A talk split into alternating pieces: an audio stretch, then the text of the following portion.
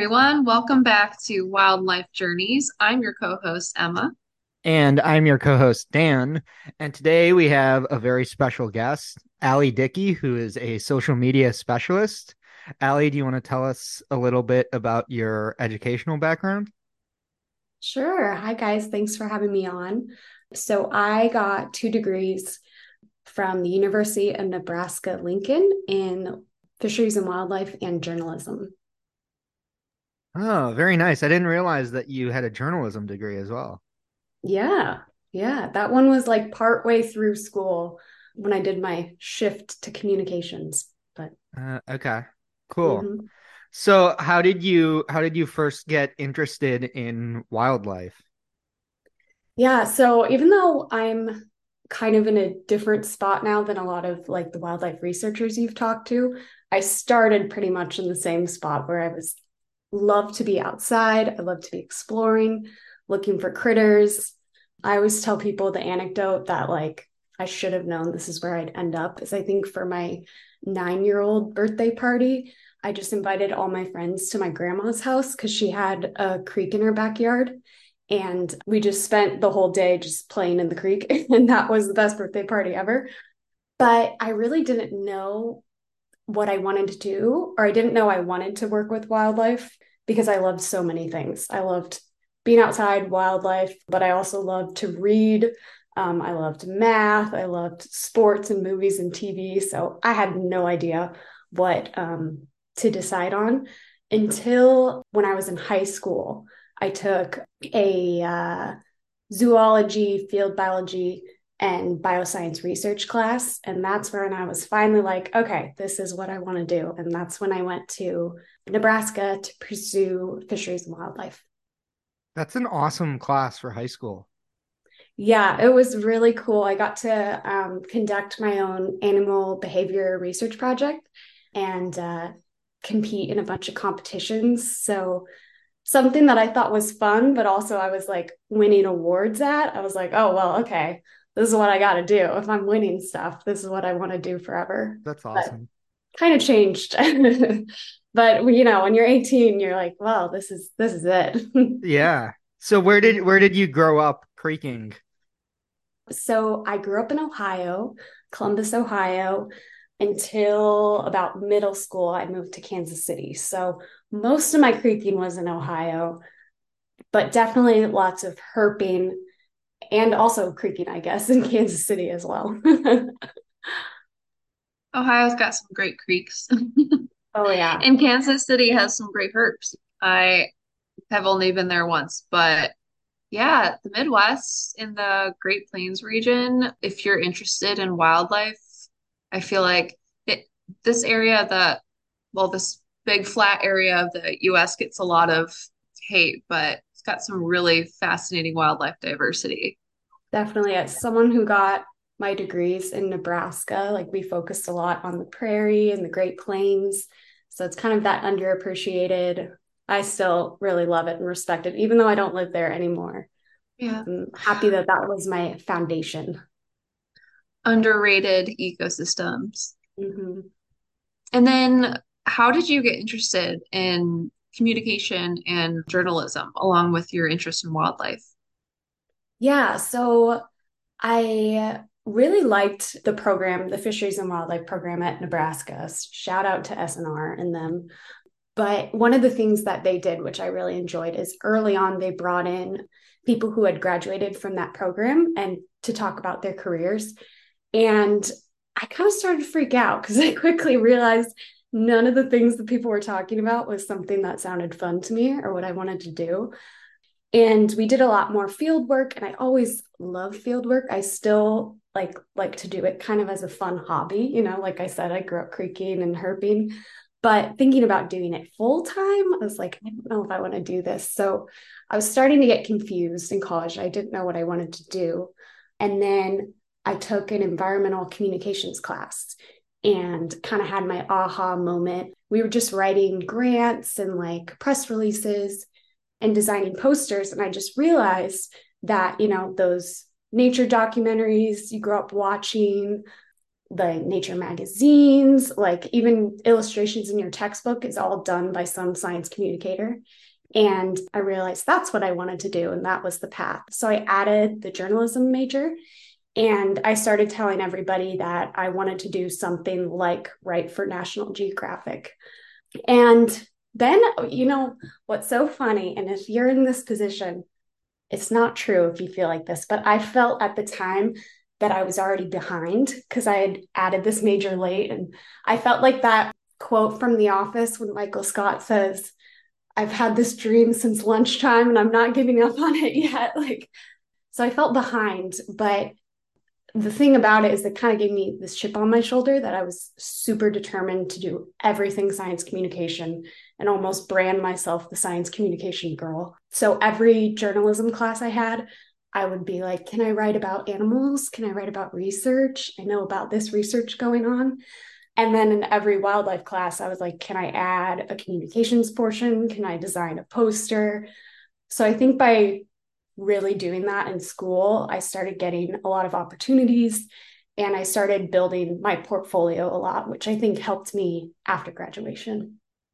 That's so cool that you figured that out, like when you were still in undergrad, because I think a lot of people that do wildlife just assume they have to go into research.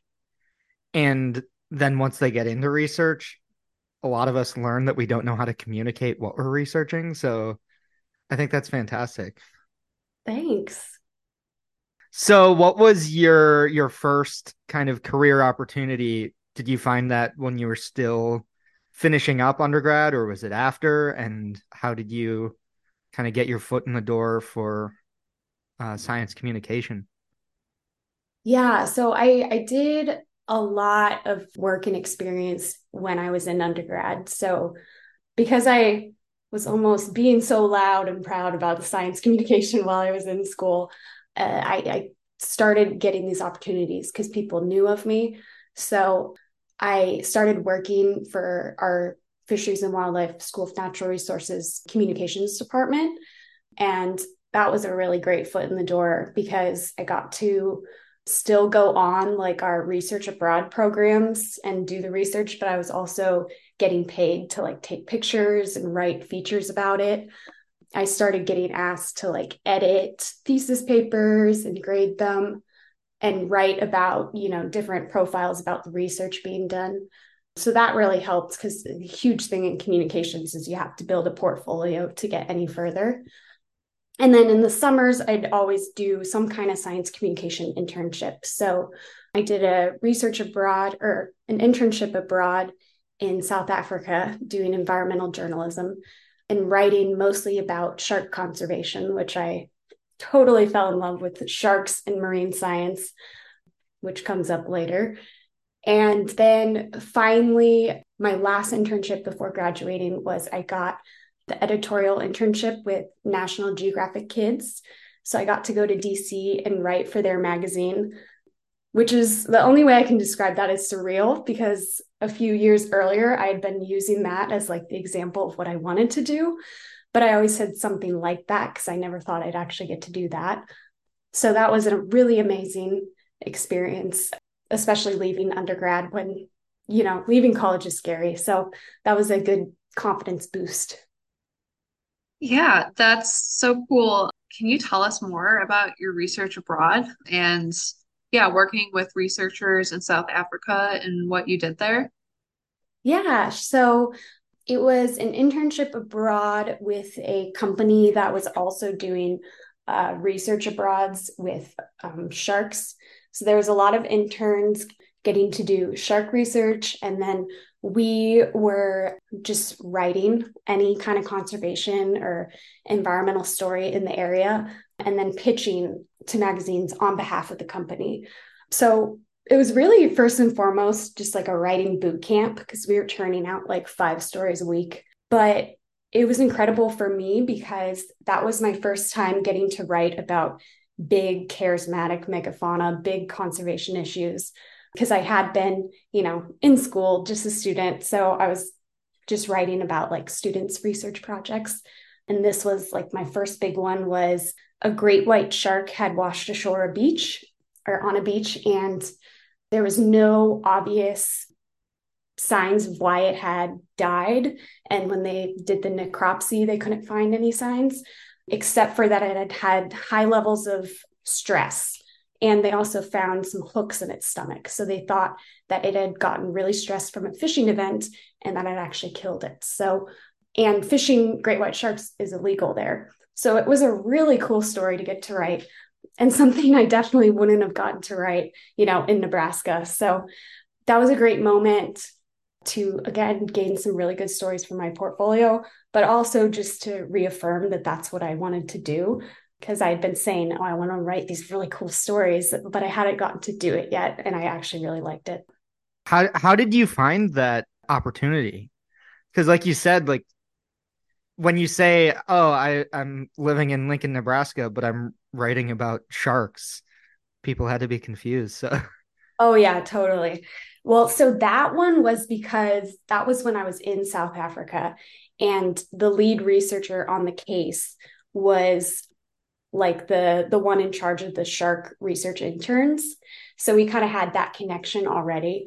But something I would say for sure, if you're interested in communications or writing and you're not close to the giant stories happening, or you're still a student, is I would just reach out to the people that you idolize, or the people who have that position you want, because that's, I think, how I got the National Geographic internship.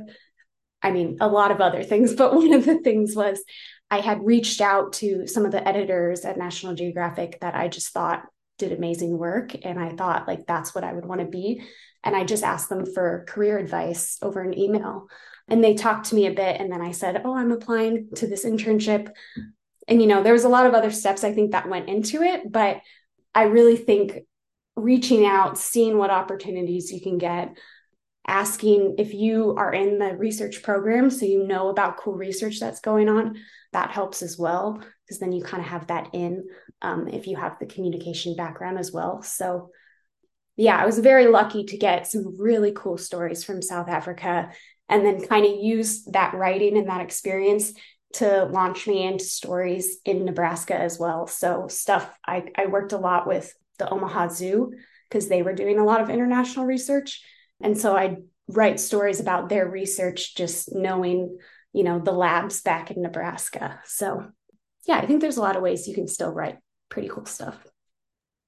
That's amazing. And I think you've shown that no matter where you are, you can find these opportunities and do these things all over the world. Totally. Yeah, you have to, like I said, I had this dumb chip on my shoulder that if you're in school and you already feel like you're like too late for something, that's not true. But it did help me that I was very much like, I got to push really hard to get here or else I'm not going to make it.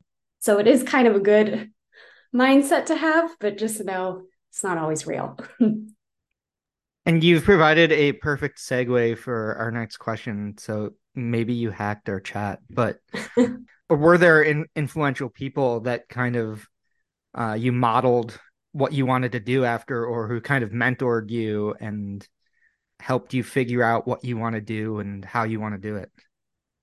Yeah, definitely. I've had pretty much all my bosses have been pretty incredible for my various positions. So, I mean, my first one, which I kind of talked about, was working for the School of Natural Resources and Communications. Shauna Richter Ryerson was the communications associate, I believe, at the Nebraska School of Natural Resources. And she reached out to me to come be her assistant. And one thing you should know about communicators is that we're stressed. We have a lot of things we're supposed to be doing. We're kind of supposed to know how to do a little bit of everything. So I was just a part-time, undergrad student employee. She really could have just let me do all the boring work, but she made the whole internship about, or the whole assistantship about how I can build my portfolio and get me a better job after graduation, which is a really incredible thing to have early in your career. So she definitely helped me. And then later bosses. I haven't spoken about the jobs yet, but my last job was with Texas Sea Grant, and my boss, Sarah, was really incredible at just trusting my vision and my communication skills. Because again, when you're early career in most jobs, you can kind of get the boring, administrative work. And she just really trusted me to use creativity and build my own campaigns. And, back to sharks, we do a little bit of campaigns for Shark Week. And in the past, they had just done like maybe 3 small things. And I was like, can I make this huge? Can I do an entire Shark Week campaign? And she was like, sure. So she definitely was huge for me as well in building those skills. And I think having early career bosses like that really helps. And it also just shows me how I want to be when I, get higher up, because I want to make sure to trust people who are still starting out to kind of create their own ideas and then go big. Absolutely. And then do you want to talk a little bit about what you did with National Geographic and how you got there? Yeah. So I spent a summer in DC with National Geographic. I was the editorial intern for the kids department. So I was writing for the kids magazine. I wrote like their amazing animals features or their 30 cool things features. And then I was also working on the books department. So, they published the like Weird But True and the Guinness World Records books. So I was editing manuscripts for those while I was there. And that was, incredible experience. Their group is so cool. While I was there, they were also hosting the Explorers Festival, which they have this big funding where they'll fund explorers to do some project, and they could be research or education or communications. And then all those people come back for that week and present on it, kind of like a TED Talk. So I got to sit through all of those, which was really cool.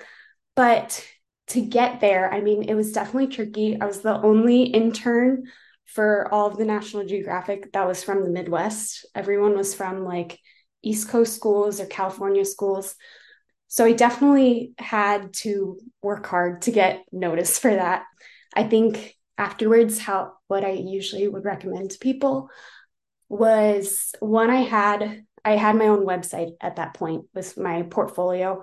A lot of my writings and pictures and designs.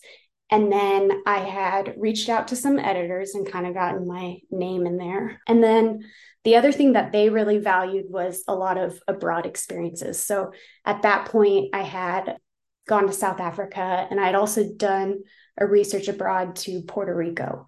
And that was the one that I was doing research, but I was also taking photos on behalf of the school. So I got photos for my website too. But yeah, that was a really, really great experience. That's so cool. Was that your first big job in kind of this field, or? Yeah, so that was still an internship, but definitely my first big major one. And then leaving school, I still struggled for sure to get jobs in the science communication career, especially the wildlife side. So they're very competitive and there's not that many. So, even though I'm talking about these cool internships, I still had to work really hard to get full-time jobs in the career. So it's a tricky one for sure. So that was during you were still in school, right? Yeah, that was my summer before my senior year. Okay. And then, so later, I worked a few different things. So I moved to Fort Wayne, Indiana, where I met Dan. But I wasn't really finding opportunities there, especially because, like I said, after my South Africa time, I really wanted to go marine in the ocean. And, there's not that in Indiana. So I moved down to an island in the Florida Keys, and I worked there teaching marine science and then also running snorkel expeditions. And while I was there, I only got 2 good months of like teaching marine science to groups before the pandemic hit. So then we were kind of just, I kind of lived my castaways life. We were just stuck on the island. Nobody was coming. So I started writing some blog articles for the island on various, you know, there's really cool nature down in the Florida Keys. So I was writing about that kind of stuff. But I also ended up pitching to my old National Geographic editors and started freelancing for them. And I still do that today, a couple a year. So, you know, it was very hard to be on the island and not get to teach marine science, but it led me to that great opportunity to get to write for National Geographic Kids again. And then after that experience, I moved back to Fort Wayne and worked for the Parks and Rec department for a bit, doing more education. I worked for a zoo for a bit. I was that fun person that comes in during assemblies and brings the animals and teaches about that. And then eventually I moved to Texas to work for Texas Sea Grant. And I was a communications specialist for them. So I did kind of a little bit of everything. And Texas Sea Grant funds marine science research, but also does a lot of marine science and coastal extension along the Texas coast. So that was kind of getting back into that marine science realm and getting back to a holistic communications role. So writing, social media, design, sometimes outreach events, a little bit of everything. So before we get too into Texas, shout out to Fort Wayne. It's known as the LA of the Midwest. Oh, yeah. But yeah, so Dan and I had some good herping times there. Oh, yeah, absolutely. Mm-hmm. What brought you to Fort Wayne? So my partner was getting his master's degree in the same lab as Dan. So that's why I was there for a bit, but then went to the island for a bit and then came back. That's a good opportunity if you don't mind talking about. We've talked a little previously about in this field the kind of two body syndrome where like you're both wanting to have your own career and you're both doing similar work, but you have to kind of move around. And I always like to say that wildlife and conservation is kind of like being in a rock band because you never know where you're going next, and you're sleeping on friends' couches, and you're driving down to Florida to work for a couple months in a pandemic, and then you know driving back to Fort Wayne, and you're ending up in these weird cities and stuff. So if you don't mind talking a little about that and how you know make that work, because I think a lot of people don't necessarily think about that, me included. When I came to Australia, I had no idea how difficult it was going to be having, you know, obviously my partner was in Fort Wayne. So yeah, it's so tricky. And it's like definitely deceptively so, because you're in the same realm. So you feel like it should be simple, but yeah, we definitely kind of had to realize early on that it was either one person gets to do their cool career and the other kind of settles, or you have to be okay with doing some long distance. And since we knew that kind of early on, we've just done a lot of long distance. And we've also had to talk a lot about like what places would kind of satisfy both of those careers, because we're not totally like both doing wildlife research. We're still kind of different in that I'm more in the communication sphere and he's doing research. So it's definitely a tricky thing to do, but we both were so passionate about what our careers are and then wanting to achieve them and achieve big things that we kind of both decided to sacrifice the maybe being exactly where we want to be all the time. Yeah, it's tough. Luckily, my partner and I both have jobs here in Oregon, but it was kind of a situation where it's like, well, we'll both move here and then try to find something that works for both of us, and it takes time and a lot of applications, and yeah, it's tough, but yeah, I think it takes, I mean, I don't know, in this field, like I think it's really important to have friends, family, loved ones, significant other there to support you in person or, you know, at least often. And so that's, I think that's just one of the things you have to accept and navigate in this field with a significant other. I think one of the other ways we've kind of tried to make it work was times when one of us did have to, you know, move to where the others had got a great career opportunity and then try to like catch up, is I think most opportunities you have and experiences you can spin into a good thing later when you're looking at other career opportunities. You can find some of the benefits, some of something you've gained from it to help you move forward. So even though, you know, those Fort Wayne opportunities were maybe not the like, oh, huge marine science communication that I had dreamed of, I still got a lot of great experience from them that helped me launch into the Texas Sea Grant role and then later into my current role with Woodwell Climate. Yeah. Yeah. And Purdue is just so like, I mean, opportunities in Fort Wayne, like Purdue, I know you weren't at Purdue, but like, I just feel like areas surrounding these like really like well-respected universities. And like you said, you said you worked for the parks there for a bit. Mm-hmm. Yeah. Yeah. Yes, I mean, for the riverfront section, doing like environmental education with them. Yeah. Yeah. So no matter where you are, I think there's always like going to be some really good opportunity, even in the middle of like the Midwest. Definitely. And do you want to talk a little bit more about your role with Texas Sea Grant? Sure. So I was communications specialist. So we worked on a team of three, and I already shouted out Sarah, but I also want to shout out Corley-Ann, who is the other communications specialist focused on the fisheries side. I was focused on the coastal resilience side. So I think we were kind of a powerhouse, us three. We really got to build up the communications program. We wrote, you know, monthly press releases and articles on the various research and extension activities we were doing. We ran the social media and we did a lot of campaigns, and we designed all our own content and did a lot of strategy there. And we did some outreach events as well. And we do a lot of photography because, again, we had agents and research going on all over the Texas coast, which is pretty long and pretty big. So we got to do a lot of cool travel and pictures for that as well.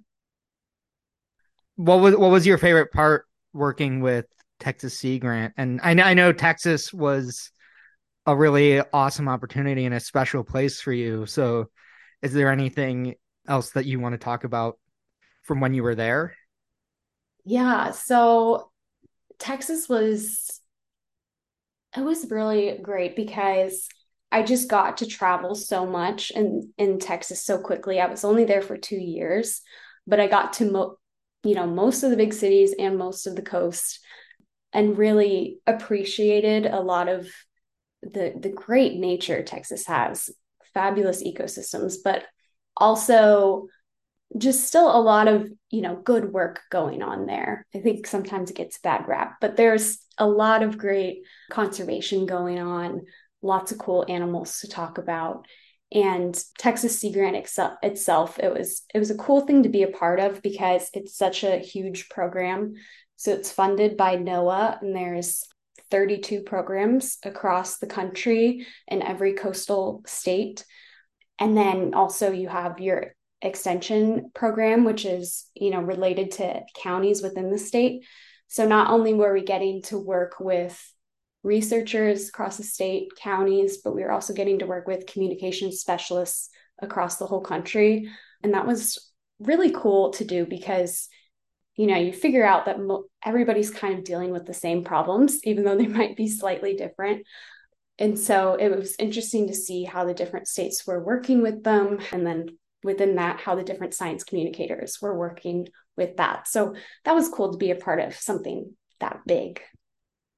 And you were great at it. I loved reading the posts on Instagram. I'd always comment and send messages to the Texas Sea Grant. So. Oh, thanks. I always liked when you did that. Yeah. I also really enjoyed that position because I definitely got to dive way more into social media. And like I said, my boss was so open to me being creative and getting crazy and doing and trying out a bunch of stuff and seeing what works. And we really built up our social media a lot throughout that time. So it was kind of exciting to see how we could work with it, because I'm so passionate about science communication. And I think social media is, and it can be a beast, but it is also a really cool section of science communication because it is like the smallest and the quickest. You know, science communication is all about taking a huge complex topic and making it simple and engaging. And social media is the simplest, smallest, and it's the hardest to get people's attention. So it's kind of a fun challenge to work with it. Yeah. So then how did you end up in Georgia and as a social media specialist? So was that something that kind of evolved out of the Sea Grant position, or? No. So I'm now a social media specialist for Woodwell Climate Research Center. So we are a climate science nonprofit based out of Falmouth, Massachusetts, so up in Cape Cod. So this is kind of another strategy for how to be able to work and live near your partner, is that now I work fully remote. So it helps a lot when his positions and various opportunities send him around, I can move with him. So that's how I'm in Georgia. But yeah, I went from doing, full communications to now I'm specifically focused on our social media. I do campaign planning and strategy and do content creation. So Woodwell Climate, we have a lot of climate scientists on staff. So we do climate science research. And then the unique cool part about them is then they turn that research into impact. So we help, policymakers use that research to see change, communicators, educators. So it's a really, really cool group to be a part of. We have huge projects, huge research all over the globe. And then we're really seeing a lot of impact from them. And so I'm just very excited to be a part of it. I just started in the summer, so it's still fairly new, but I've already gotten to be in charge of a lot of our social media campaigns, and I'm getting to travel a lot with them to go to the various conferences we attend. So it's a really exciting role that I'm pumped to be a part of. Yeah, congratulations on that. Thanks. Really cool. So I know you said it's like, this is very new for you, but maybe, we all have this question, so it might be hard again since it's new for you, but right now, where do you find the most fulfillment in your role at Woodwell? Oh, that's a great question.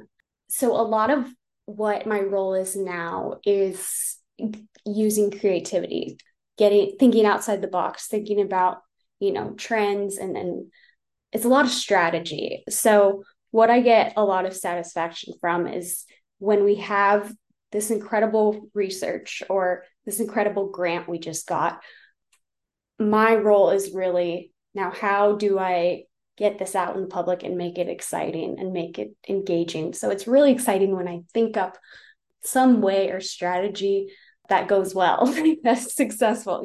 Social media is a slippery thing. You can think you figured it out and then goes horribly. So it's exciting. It keeps you on your toes. So that's probably where I get the most satisfaction. And climate change too is such a huge issue. And it makes me think of the adage, it takes a village. And I think you're doing one of probably the hardest part where, yeah, the research can be really challenging and difficult, but the hardest part I feel like is getting people to understand it and then care and then act on it, especially with climate change. So that's a huge thing to do, especially on social media. I can't imagine having to interact with that many people. Yeah, it's definitely a challenge for sure, because you have very loud critics on social media.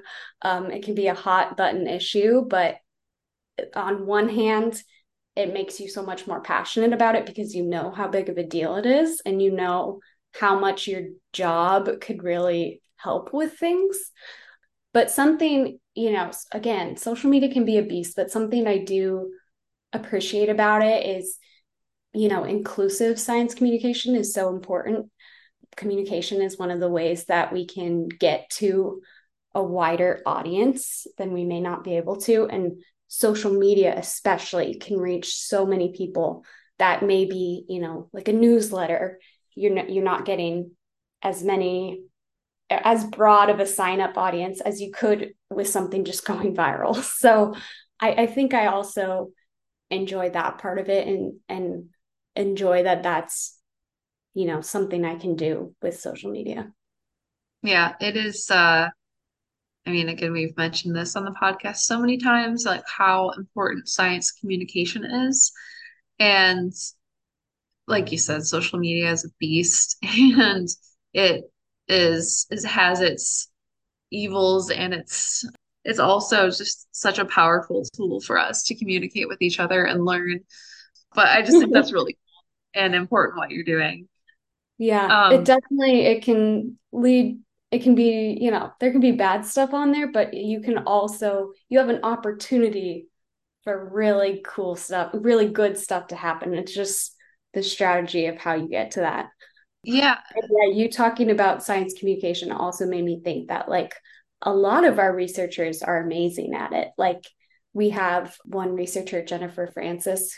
As a science communicator, I have to give a shout out to researchers and scientists who really put in the effort for that science communication, because it's so powerful when it's coming straight from the person who, you know, did the research. But it's also important to have your science communicators. Got to add in that as well. Yeah, totally. And I think I already kind of see this just on like Instagram and like TikTok even, is I see a lot of Gen Z really participating and being active in, you know, consuming and spreading knowledge about, you know, climate change, wildlife science, conservation, sustainability. Like I'm seeing that, and it could just be because that's my algorithm showing me what I want to see. But I really do believe that, you know, this connection we have with each other, and now all these, you know, having science there to access, you know, being accessible to people when it wasn't like, you know, just 15, 20 years ago, you know, we have this in our hands now. And I really do think it's having a positive impact on younger generations. And again, there's a lot of like kind of doomsday stuff out there that contributes to climate anxiety, especially for younger generations too. But I also think, like, I have hope that just based on what I'm seeing, that like real change is going to come out of the next generations. And I think a large part of that is due to what they're seeing online and how they're kind of working together via those platforms. But yeah, me just rambling on about this, but it's something that's fascinating and interesting to me. And then I also wanted to kind of just ask you a little bit about how you're liking Georgia. I mean, I know your work is remote, but as someone who's interested in wildlife and the outdoors, and I mean, I personally love the ecology of the Southeast United States, and I love Georgia. It's such a beautiful state. But yeah, how is it there so far? I'm loving it so far. We've only been here a few months, but we've already explored a lot of it. We've gotten to the beach so far, because you guys know me, I like the marine beach side of things. But next on the docket is to go into the mountains and start looking for the salamanders. Dan knows, Nick's big salamander guy. But I will add, that's another cool thing about me, you know, really turning away from the research side of things and going into communication. But the fact that I still have someone I live with who's doing all the research side of things, it's kind of fun that sometimes I get to be, you know, unofficial field tech or go along with what the researchers are doing. And I still get a little bit of that, you know, what I dreamed of when I was 18. And even though it's changed, it's still fun to get to do it on the side, for sure. So yes, lots to explore in Georgia still, lots of birds and herps to go find. Yeah. Expanding on the unofficial field tech, do you want to talk about when you were unofficial field tech in northern Michigan? Yeah, sure. So my partner got his master's degree with Dan, and his project was on a fungal disease of the Eastern Massasauga up in northern Michigan, so specifically Grayling. And so there was a couple times when he didn't have a field tech to go with him, so I would volunteer for free to go, be his sous chef to his chef and hike deep into the forest to take soil samples and groundwater samples. And it was so fun. It definitely assured me again that, field work full-time wasn't for me, but it's so fun when it's someone else's project and you just get to help and do a little bit on the side and then get to go home and do something else. But I had a lot of fun with that. I was going to say, kudos to you both, because that was a lot of hard work. It was hard. I stepped in when Nick told me that Alli had had enough and she needed a bit of a break. So I got to go up when it was snowing in winter, but... Yeah. As you can tell by my current living state in Georgia, I'm not a fan of the cold or the winter. So as soon as we got into those late October months and we were still getting groundwater samples and it was snowing, I was like, no, Dan will help you. I'm out. Yeah, field work is brutal. And I also am not a fan of the cold. Yeah, field work is fun for me for like a little bit, but I also don't think that I want a career where I'm constantly out in the field. It's just too much. Exactly. Mentally and physically. I think that's a huge thing I would recommend to anyone who's, pursuing the research career, is make sure to try it all out early on and make sure, because I'm so glad I did that. I was still so passionate about wildlife and conservation, but I was realizing all the aspects of research were not for me. And then also realizing that there's so many other jobs within that are needed, that I'm not trying to say don't do wildlife research, because it's for a lot of people, but it wasn't for me. And I'm glad I found that out early. Yeah, I'm really glad you said that, because again, when I was in undergrad, the only thing I thought I could do was research. I was like, that's the next. It's either, I was like, it's research or a state agency. So like, yeah, it's important to know that there are other ways that you can still engage in this in a really meaningful way that can reach a lot of people and create a lot of change. Yeah, definitely. And that's why this podcast is so great, because you can hear a lot of the different jobs that people are doing. Because it's hard when you are like, when you're coming right out of high school, it's really hard to do the research on like, what does this look like 10 years from now? Like, what am I actually going to be doing? Because all you can think of is, the major and then maybe like a tech position. And it's hard to see way down the line. So it's a good thing to research and use your resources to figure out what you want to do. And now that you've moved down the line, so you've walked through the forest and now you can see the forest through the trees. What was your favorite kind of memory or story from all the crazy things you've done so far, or highlights if you can't do just one? Wow. Yeah, that's a tricky question. Well, I'll always look fondly on my time in the Florida Keys, even though it was a really weird time because I was stuck on an island in the pandemic. You cannot beat having, that gorgeous ocean right there with sea turtles were coming up every night. Sharks were constantly swimming around, manatees. There's something else about like those charismatic big species that are just so cool. So that was an amazing experience I've gotten, but I don't know. I've had a lot of great experiences in every position I've had. And every time that I get to report on or make some kind of campaign off of the cool research that's happening, it's exciting to contribute to that research realm and be a part of it. So lots of great memories. And you got to practice for Survivor a little bit. So, oh yeah, I got to use a machete to open a coconut. That's I never so cool. knew that I wanted to do that, but it was so fun. That's so cool. Mm-hmm. I'm dying to go to the Florida Keys. That's kind of like where my partner Matt and I keep talking about the next place that we want to like explore that's not within driving distance within the U.S. is like, you know, obviously there's places out west that we can drive to that we want to explore, but like the next place we want to like fly to and go on vacation to is the Florida Keys in the U.S. because it just looks so beautiful and incredible. God, so many cool species, so many cool herps and birds. So many cool species, such a cool natural history. Like if you look into all the backstory on it. And then also the Everglades are like right there, which is just, it's unfair that they can have the Keys and the Everglades, just all that cool ecosystem right there. But if you go, you should go to Pigeon Key. That's where I lived and worked. And you can, the bridge is open now, so you can walk out, see some really cool species from the bridge, and then have your own little snorkel island. Cool. Okay. Noted. I will definitely go there. And then kind of back to where you are now, you know, you just started this new position. Do you know or kind of have a vision for what your next steps are within this role and what you'd like to do within your position?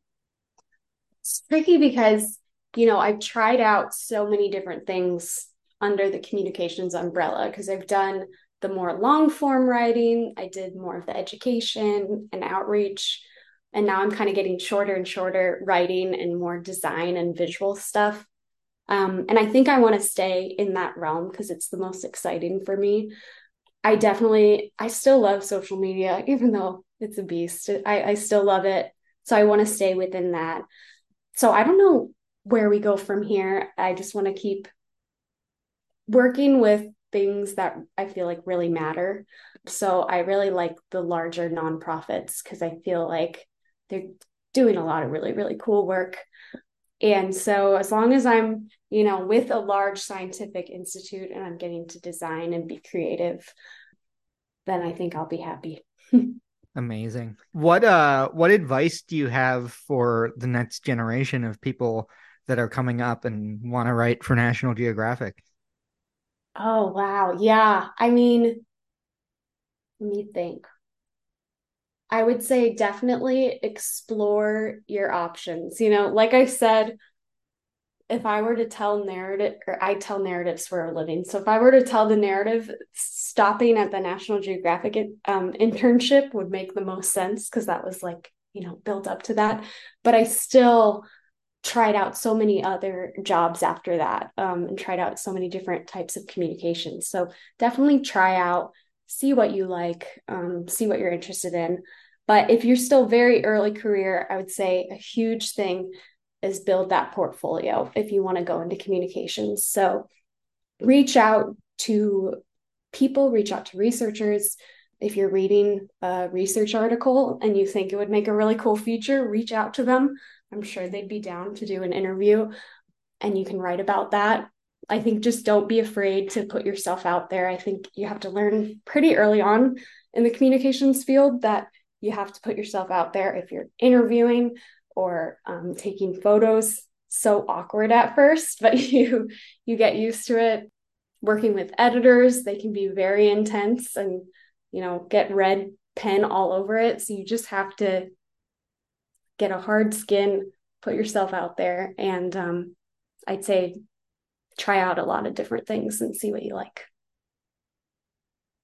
Great advice. And then, so to kind of wrap up, well, first of all, this is also a hard question. Do you have a favorite animal?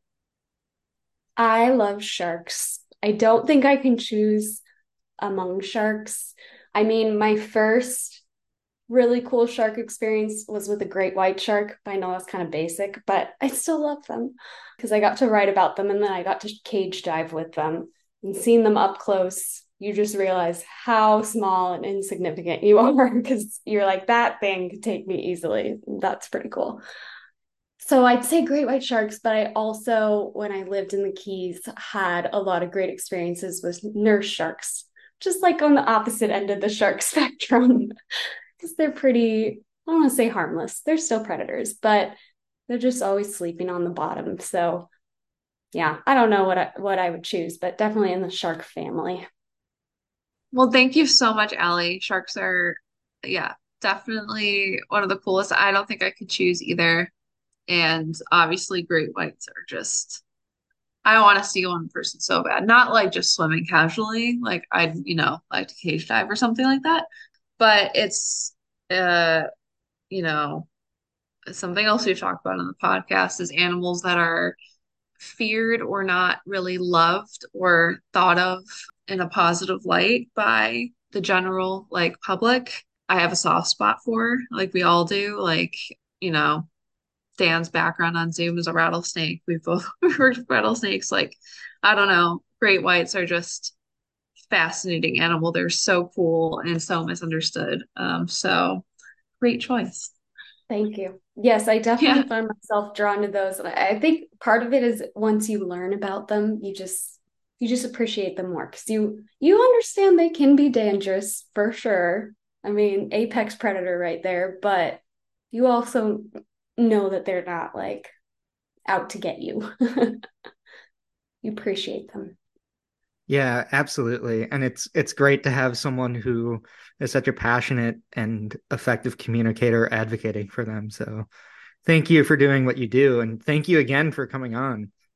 Oh, thank you guys so much. I think this podcast is such a great idea, especially with everything I was saying. I think it's a great idea to learn everything within wildlife. And thank you guys for being such great science communicators as well as researchers, because that's so important to know how to talk about your science.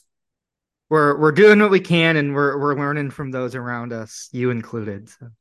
Oh, thanks. And for our listeners, if you're a Survivor fan, keep watching, because one day Allie's going to be on there, and she's going to win it all. So I'm just going to be opening coconuts with machetes the entire time. That's all I'll do.